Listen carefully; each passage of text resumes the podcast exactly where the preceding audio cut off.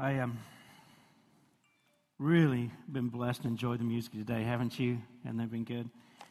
So, as that first song, kind of groovy, kind of Memphisy kind of sound, I really appreciate that. I want you to know kind of where I'm headed to, today and over the next several uh, weeks as we begin slowly, hopefully, transitioning into spring. I wanted one more little snow for my grandsons, but then when we had those couple of days of really nice weather, all right, nah, let's just skip that. We'll hold that till next year. Today, I've got a message for you, and I pray you would open your spiritual ears and your hearts and just say, Holy Spirit, I'm not going to be afraid of you today. I'm not going to be intimidated. I'm not going to hold back. I'm not going to, to think that you might say something or do something in my life that's going to make me uncomfortable or move me to a new place and I'm really not ready to go there. I've got some other things I want to do or want to think about or who I want to be. If you would just release that and just abandon that and say, God, I'm going to trust you. I know you're not going to hurt me. You've never done, you've always loved me. You've always done good things. You've always done beautiful, sweet things in my life. I don't know why I would be so hesitant to allow you to speak this message into my heart today. Uh, and I say that just to free you up, just so you can kind of set a reset button or flip a switch inside and go, okay, Lord, I'm in. I'm, I'm with you today, and I'm going to receive. I'm going to receive whatever. Uh, today, I'm doing, a, it's kind of a series, kind of not a series. I've called it Faith Foundations because what I'd like to do is in between series, you know, we do a series that goes for four, eight weeks, whatever, and then to step right into another series right after that it just it, to me it you probably don't notice it as much but to me it's like whoa that's a that's a quick turn or you know now i've got a whole new thought. So between the series for the rest of, of this year in 2021 i'm going to build in these standalone messages that will kind of loosely connect. I'm just going to call it faith foundations. And each one of these messages are going to connect to a core principle to an idea, to one of like the foundations of who we are in Christ. We call ourselves Christians, or other people call us Christians, and and what does that mean? What I found out is because I was not really in church, you know, for the first third or so half of my life. Um, and I kind of went for a while as a child and I connected and began to understand some things, but then I dropped out and didn't go back until really after high school. So there's this big gap there. So when I stepped back in to Christianity, so to speak, or began to realize who I was in Christ and try and you know begin to let Him live out His His life in me, there's a lot of things I skipped. And I began to make up for it. You, you know, but if you ever done that, maybe with a hobby or something you've learned, and you know some of these advanced things, you know, about that, but you kind of went, you know, you need to go back and think, well, what what is a running back? You know, or what is a uh, you know, a turbocharger, or what? How does that work actually? You know, so that's what this is about today, and then over the next few weeks. So today we're going to focus on what I think is a fundamental, foundational uh, truth for everyone who would seek to follow Christ, and that is repentance. And then next week, we're going to begin a new series, and what we're going to do, I've called it Holy Week, and we're going to look forward to Easter, okay? We're about, what, four, five weeks out uh, from Easter. So we're going to work backward or forward, I guess, for the, during the last week of Jesus' life. We're going to look at those days and just kind of count down until we get to Resurrection Sunday. The message to repent is found all throughout Scripture. It is relentless and it's pervasive. Now, when I even say the word and it may be because of my generation, but when I, when I hear the word repent, you know, I have a caricature of that in, in my imagination, you know, in my head. I have this cartoonish idea uh, of someone, you know, of maybe, and uh, I've done some street preaching. It's, preaching has been a long, long time, and I'm not very good at it.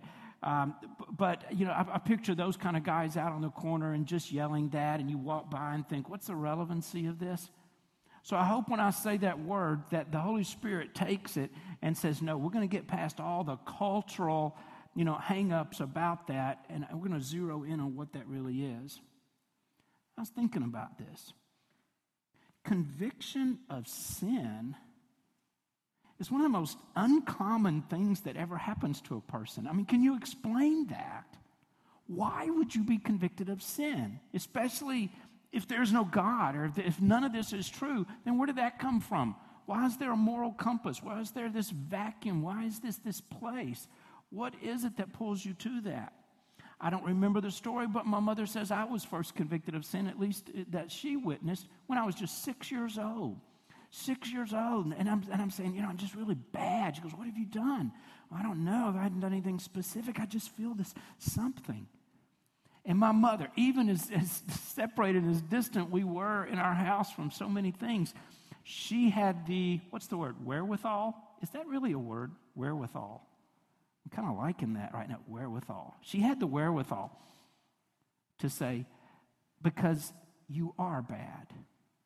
You know, and that could be kind of shocking or offensive to somebody. You know, if one of your friends said, Yeah, that's because, you know, you're really a jerk. And I think, no, but she had that sense to say, and that's called sin. There's this conviction of sin. And you don't have to seek it, it just happens. And, and it's the beginning, it's the beginning of an understanding of God. Jesus, Jesus said that when the Holy Spirit comes in John 16, 8, that he would fill in the blanks, convict of sin and of righteousness. He says, We're going to get this right. We're going to tell you how to get this right. When the Holy Spirit stirs a person's conscience, and he may stir your conscience, you know, this morning about something, or about even just a bigger issue of rejecting Christ, whether you do that intentionally and with swagger, you know, uh, kind of an open or blatant rebellion, or whether it's just a subtle thing whether you'd say, well, no, I'm not really mad about anything, I'm not really against it, just never saw the need, or I don't really fully believe it, and you're just kind of passive about it. Both end up kind of at the same place. But when your conscience is stirred, and that, that it brings us into the presence of God. And, and, and it is not a person's relationship with other people. Have you noticed that? That you really start getting convicted about or the blunders that we made. What bothers us, what bothered me, was my relationship with God. You know, David, all the way back in the Old Testament, uh, during the Davidic kingdom, you know, he he sinned and he just sinned on top of sin. You ever do that?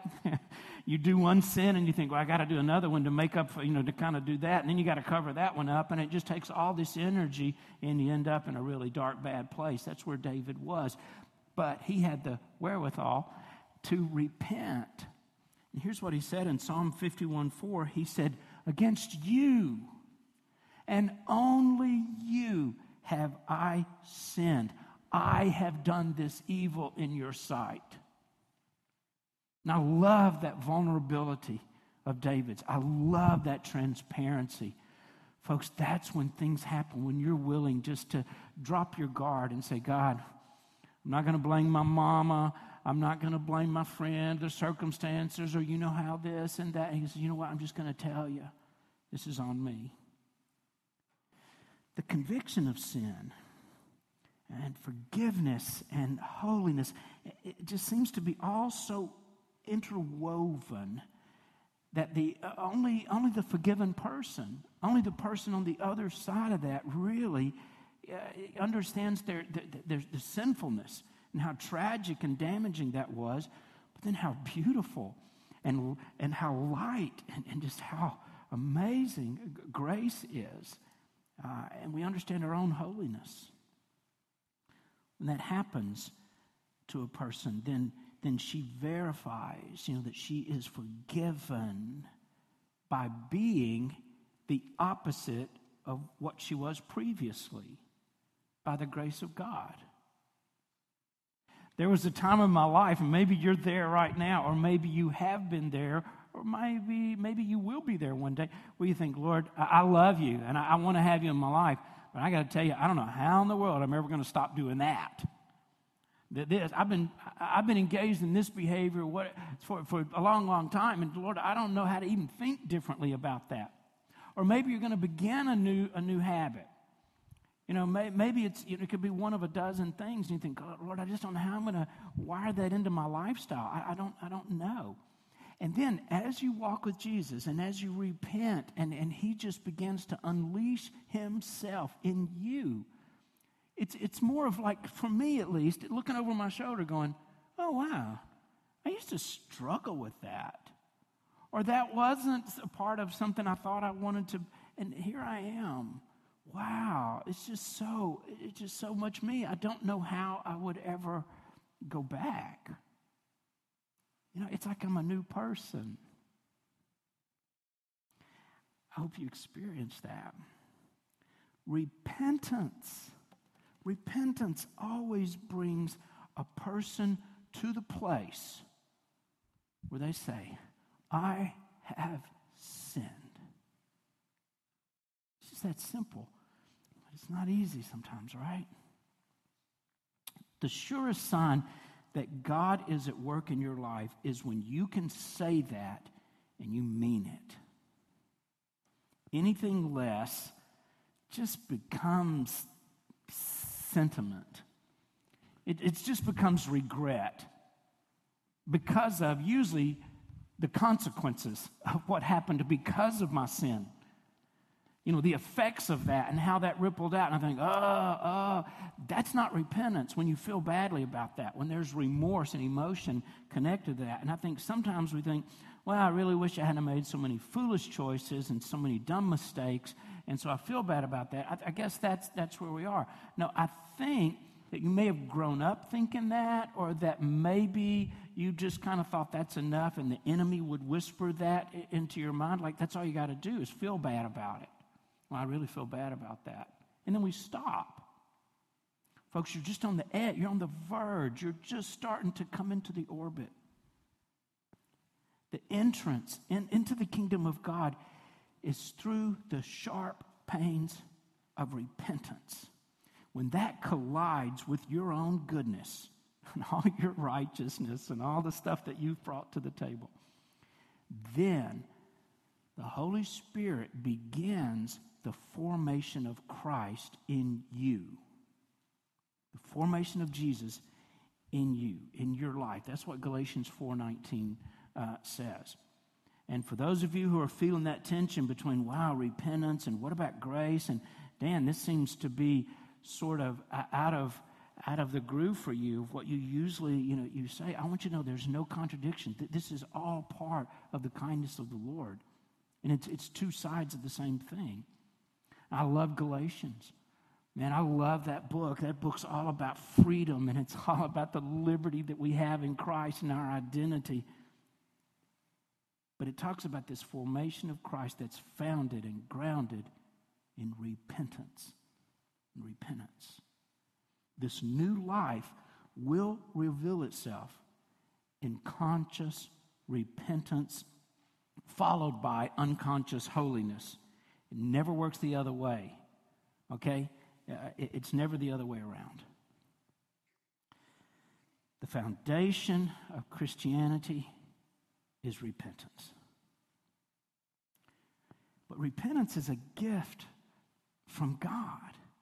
I don't want you to look at it like, oh man, I've got to like the vaccine, you think, oh, my friends say it kind of hurts when you get that, but you got, you know, to get to the other side of immunity, you got to go through that, and so you, you tough it out. I know it feels, it, it's, it's a hard thing, but it's a blessed thing. It can be a sweet thing if you just lean into that and say, God, I'm just, I'm not going to try to get around that. I'm not going to try to avoid that uh, in, in my life the old Puritans, I've been reading the old Puritans lately because I think I've misunderstood them.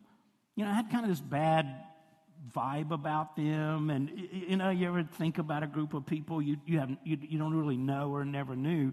You just kind of have an image in your mind. So I thought, but I, I, I pictured them as kind of harsh. You know, they're just uptight all the time. They're walking around trying to catch each other doing something, kind of like Baptist, uh, you know, and they're just kind of, you know, they're policing one another and everything. And I'm starting to read these letters and these writings, and they're just so affectionate. And they had this real sweet spirit uh, in, in the Lord. You know, they said that repentance is the gift of tears. God gives us, and we pray for the gift of tears. When you cease to understand the value of repentance, or if you've never understood that and you just skipped over that, here's what's going to happen you will allow sin to remain in your life. And that's not working for you, is it? Some of you trying to track with Jesus, but continue your, your life. And you think, well, I, I love the Lord, but yeah, I, I live this way or I do this, and I don't see any disconnect. I don't see any problem with that. There is a problem, and the problem is found in this one idea, this word repent. You can't have really one without the other. It's our foundation. Repentance is a gift. Now, this message of repentance goes all the way through the Bible. I mean, you want to go back all the way, you, go to Moses. Moses, it says, preached repentance. His message was repentance. What was the sermon that God told um, the, the guy who went to Nineveh? You know that guy. Yeah, Jonah. I was testing you just to see if you've been reading your Bibles or if you ever went to vacation Bible school. Okay. Um, Jonah was this guy. Uh, this is, I know this. I, I, know the Bible backward and forward. Uh, like, like, like, oh, what's his name there back in the Bible? Jonah's message was, he said, what did he say? Repent. He said, go back and preach repentance. Now, some of you stop right there and you think, yeah, I get it, Dan. Old covenant, old covenant, you're always hammering to us to not try to live both covenants. That we're New Testament, we're New Covenant people. I want you to know this idea did not go out of style or cease with the closing of the Old Testament moving into the New Testament. In fact, in Matthew 4 17, Scripture says, and Jesus began to preach, saying, Repent, for the kingdom of heaven is at hand. And this was this inauguration, this initiation of Jesus' core message. What's his first sermon? What's the first thing he's going to say? He's going public. You know, he, he's, he's been following the Lord, and the Lord said, Now, now's the time for your ministry to be kickstarted. What's the message? Jesus said, Repent. And it says there in, the, in that little verse, it says he, he, he began that saying. It's in this, in this, it's written grammatically in this way that he said it over and over. Every time you turn around, Jesus is saying you need to repent. Jesus is saying that. He said it all the time. In Mark 6 12, it says, And they went out and preached that men should repent. Who were they? They're the disciples. So Jesus starts preaching and he starts saying, you, you need to repent. You need to repent. Repentance, repentance. And the disciples pick up on that and they repent and they begin to move out and they're preaching that now. And then in Acts, you know, the church is beginning to be established and created and formed and it's growing up and it's it's quirky and it's clunky and it's and it's just like us because it is us. It's just these early days, you know, and and in Acts 3:19 it says here's part of the first message one of the first sermons that was ever preached from the church it says repent therefore and turn back that your sins may be blotted out. And then when it gets that next verse i love that next verse. I love verse 20 it says this. It says that the times of refreshing may come from the presence of the lord. Repentance triggers that. And I know you may be focused on your sin this morning. You may be thinking, man, I just don't want to repent. I don't want to let go of that. I don't want to go of that. When you do, when you take that step over, you release that, and you think, well, now I've created this gap in my heart, in my life. You know, I, I don't know. Uh, someone, I think it was Joe prayed a moment ago, you know, that, that, that there's all these mechanisms we use to cope with life and our issues and problems and all of that. And all of a sudden that's emptied out, and you think, well, now what am I going to do? Here, oh, this freshness it says that, that the Lord begins to move into to that place. And he says, The times of refreshing come from the presence of the Lord. There was a rabbi one day, and he was walking along with some of his students, and one of the students said, uh, Rabbi, when should a person repent? And the rabbi said, A person should repent on the very last day of their life. And they walked along for a little further, and the student spoke back up and said, But we don't know. How, we, don't, we, we would never know when is the last day of our life. And the rabbi said, hmm, That's right. Then, then the answer is simple repent now. Repent now. In a Sunday school class, the teacher asked the, the children, uh, What does it mean to repent? And a little boy's hand shot up and he said, It means to feel sorry for what you've done. And right after that, a little girl's hands went up and, and she said, It's actually being sorry enough to quit. Repentance allows me to hate sin. Not just the consequences of it, not just the you know, effects of it, but to hate the sin. Not, not this place where you think, well, it's just enough to, to mope around or to be sad about it or to be depressed about it or to feel guilty over it or to feel a sense of shame. No, repentance is when you take God's point of view of it. You just look at it in a different way. When you admit, I'm going the wrong direction. I'm going the wrong direction. That's really hard sometimes, isn't it? I've told this before, but when we first moved here and we had gone to Pigeon Forge and there was a big snowstorm, and I was driving. We had an 82 Volvo.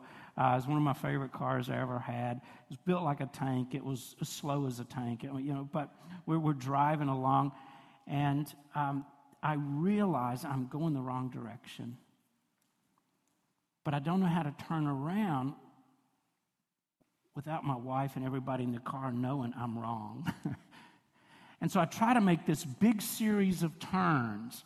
And she's not buying it. She kind of figures out real quick, I, I see that. I know what I see what you're doing. Listen, some of you just don't want to release your sin, or you don't want to be caught, or you don't want to be embarrassed. You don't want anybody to know. And so you, you try to just keep going in the same direction, hoping that you're going to get there anyway. Well, you're not. you're not. It's just like in your car. Just stop and say, you know what? I'm going the wrong way. I'm going to turn around. The basic gospel message is not, I'm okay, you're okay, we're all okay. Everything's, everything's fine. Everybody is good. You know, they just have a. I, I know that's in vogue right now. But it's a lie. Repent. Because the kingdom's right behind you. And, and if you're going in the wrong direction, you're going to miss it. Going to miss it. Repentance is what makes my faith more than just an empty religion, more than just dry, tedious, mundane, boring religion. And, you know, just something I'd never wanted to be a part of. If you're, you're like a lot of people, you probably have said, well, you know what, I'm, I'm going to I'm gonna do better. I'm going to change. I'm turning over a new leaf. Uh, I'm going to try harder. And, and, that's just like these, you know, these slight turns. No, repentance is a serious change of mind leading to a change of direction. Now, the Greek word, I don't know Jonah's name, but I know some Greek words. The Greek word is metanoia, and what it means is to change uh, one's mind. Well, I used to think this, but now I think this. You know, that's that's the, a pretty basic kind of a definition. But the Hebrew meaning for it is to change one's direction. You know, that I'm moving this way and I stop and go, oh, I'm going to go this way. So both those ideas come together, and that's what repentance is. I've changed my mind, and because I've changed my mind, I change my direction. It's not just being sorry, it's about a, a genuine a heartfelt desire to change. Folks, our society has such a wrong view of sin. And sometimes you feel hammered by it. You know, it's just so obvious, and you go, you know, sometimes I watch the news or I read an article about what somebody's going to do or what they think, and I go, oh my, am I the only one that just thinks that's absurd, that that's ridiculous, and can nobody even can see that? Sometimes it's like that, but sometimes it's so subtle. And that's why I pray for you guys, uh, uh, for you guys and for you guys. I just I pray for you because I know that subtlety is where you will land and come to a place where you think, well, what's wrong with that? I don't think there's anything wrong with this or with that because you, you, you've just gotten so used to it being inundated with it all the time. But our society has a wrong view of sin and the consequences and the power of it. I'm just going to read you some verses. Let me just, let me just give you some scripture um, 2 Corinthians 7.10 says, For godly grief produces a repentance that leads to salvation without regret, whereas worldly grief just produces death. Acts 19:19 19, and a number of those who had practiced magic arts brought their books together and burned them in the sight of all and they counted the value of them and found it came to 50,000 pieces of silver. 1 Corinthians 6 9 to 11. Do you not know that the unrighteous will not inherit the kingdom of God? Do not be deceived. Neither the sexually immoral, nor idolaters, nor adulterers, nor men who practice homosexuality, nor thieves, nor the greedy, nor drunkards, nor revilers, nor swindlers will inherit the kingdom of God. And maybe you're thinking, I'm not on that list. It's just an example list. He says, And such were some of you, but you were washed you were sanctified. You were justified in the name of the Lord Jesus Christ and by the Spirit of our God. He says, You used to be that. You're not that anymore. So don't identify that way. You are a brand new creature in Christ. He says you don't have to carry around, and the enemy will say, you know, oh, you're the, you're just a sinner, and you're, and, you know, and he'll keep you uh, imprisoned in that place the way you see yourself. Repentance changes all that. Repentance is the foundation of faith. Luke 13, 3, Jesus says, No, I tell you, unless you repent, you'll all likewise perish. That's about as strong language as you can get. Acts 17, 30, the times of ignorance God overlooked, but now he commands all people everywhere to repent. That's us, New Testament believers. Charles Haddon Spurgeon was a famous English preacher. He was so eloquent. I mean, I have volumes of some of his sermons, and the guy I just think, oh my goodness, you know, and people would just come and just listen to this guy. He was just mesmerizing and just powerful in the spirit. Uh, this is something he said. I started to cut this out of the message a couple of times because I thought, yeah, I don't know. people don't always tolerate quotations very well. But this is for me because I just really liked what he said about the need for repentance. Spurgeon said, People seem to jump into faith very quickly nowadays. I hope my old friend repentance is not dead. I am desperately in love with repentance. It seems to be the twin sister of faith. I know that I came to Christ by the way of weeping, the cross. When I came to Calvary by faith, it was with great weeping and supplication, confessing my transgressions and desiring to find salvation in Jesus and in Jesus only. God gives everyone a chance to repent. In Revelation 2:21 it says, "I gave her time to repent, but she refuses to repent of her sexual immorality." 2 Peter 3 9, Lord's not slow to fulfill his promise, as some count slowness, but is patient toward you, not wishing that any should perish, but that all should come to repentance. It's God's goodness, His grace, His kindness that leads us into repentance. There's a scripture. I read this chapter in Ephesians, and I kept coming back to this one verse. And I copied that verse in my journal, and, and it just resonated with me. It would just come to my mind every day, and I would just kept rereading it. And I thought, well, I'm going to try to translate it. My, my, translating skills are pretty rusty, so you know I use some of the tools I have, and, and I just kind of hammered that out. And the, the, the more I read this, the, the, the more caught up with it uh, that I became.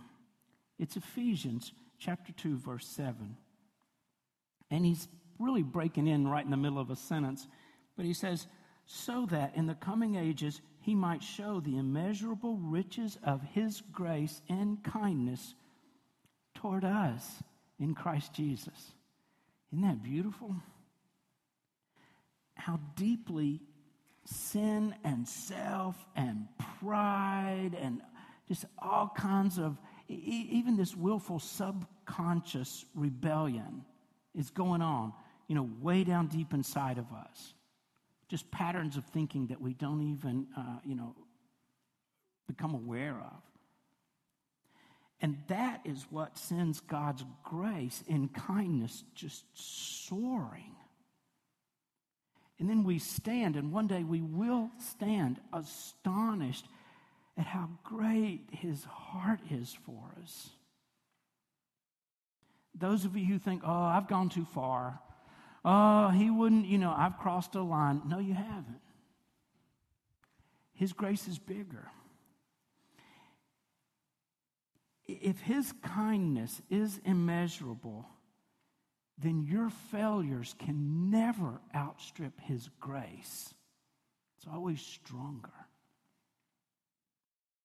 So, our most haunted pockets and, and memories of failure and embarrassment are where his heart is drawn to relentlessly, passionately, unwaveringly. That's where he comes. That's when he comes. On your worst day, he's there. The Greek word for kindness is just really interesting. It's such a cool word. It means a desire to do whatever is in your power to heal and to prevent distress in another person. You know, in, in Matthew 11 30, when, when Jesus says, Take my yoke upon you, because my yoke is easy, it means kind. It's the same word as this passage. He said, The yoke I'm going to put on you is just kindness. It's just so affectionate. It implies sweetness and friendliness, His grace and kindness toward us. And you could actually translate that over us or, or to us or on us. And I think, oh, your kindness is on me. Your kindness is just on me. It's very personal very affectionate, very intentional. Folks, everything, I know we represent a lot in this room and online, everything wrong, everything hurt, everything infected, everything broken will one day be rewound, reversed made beautiful, be healed. It'll be completely, entirely restored in Christ. Because God doesn't come along and just assist injured people. What He does is that He takes dead people and He brings them to life. He begins that in you and He begins that in me. The repentance. So here's the challenge and the call Will you repent? repent. Father, give us the grace, the awareness, the open heartedness, maybe for the first time, to repent of our sins and to look at you, to follow you, to feel the refreshment of your presence. Father, could be followers of Jesus in this room who are holding on to some mindset, some behavior that's just locked them out of, of knowing your kindness and how near you are. God, would you please give them the courage today and the grace In Jesus' name.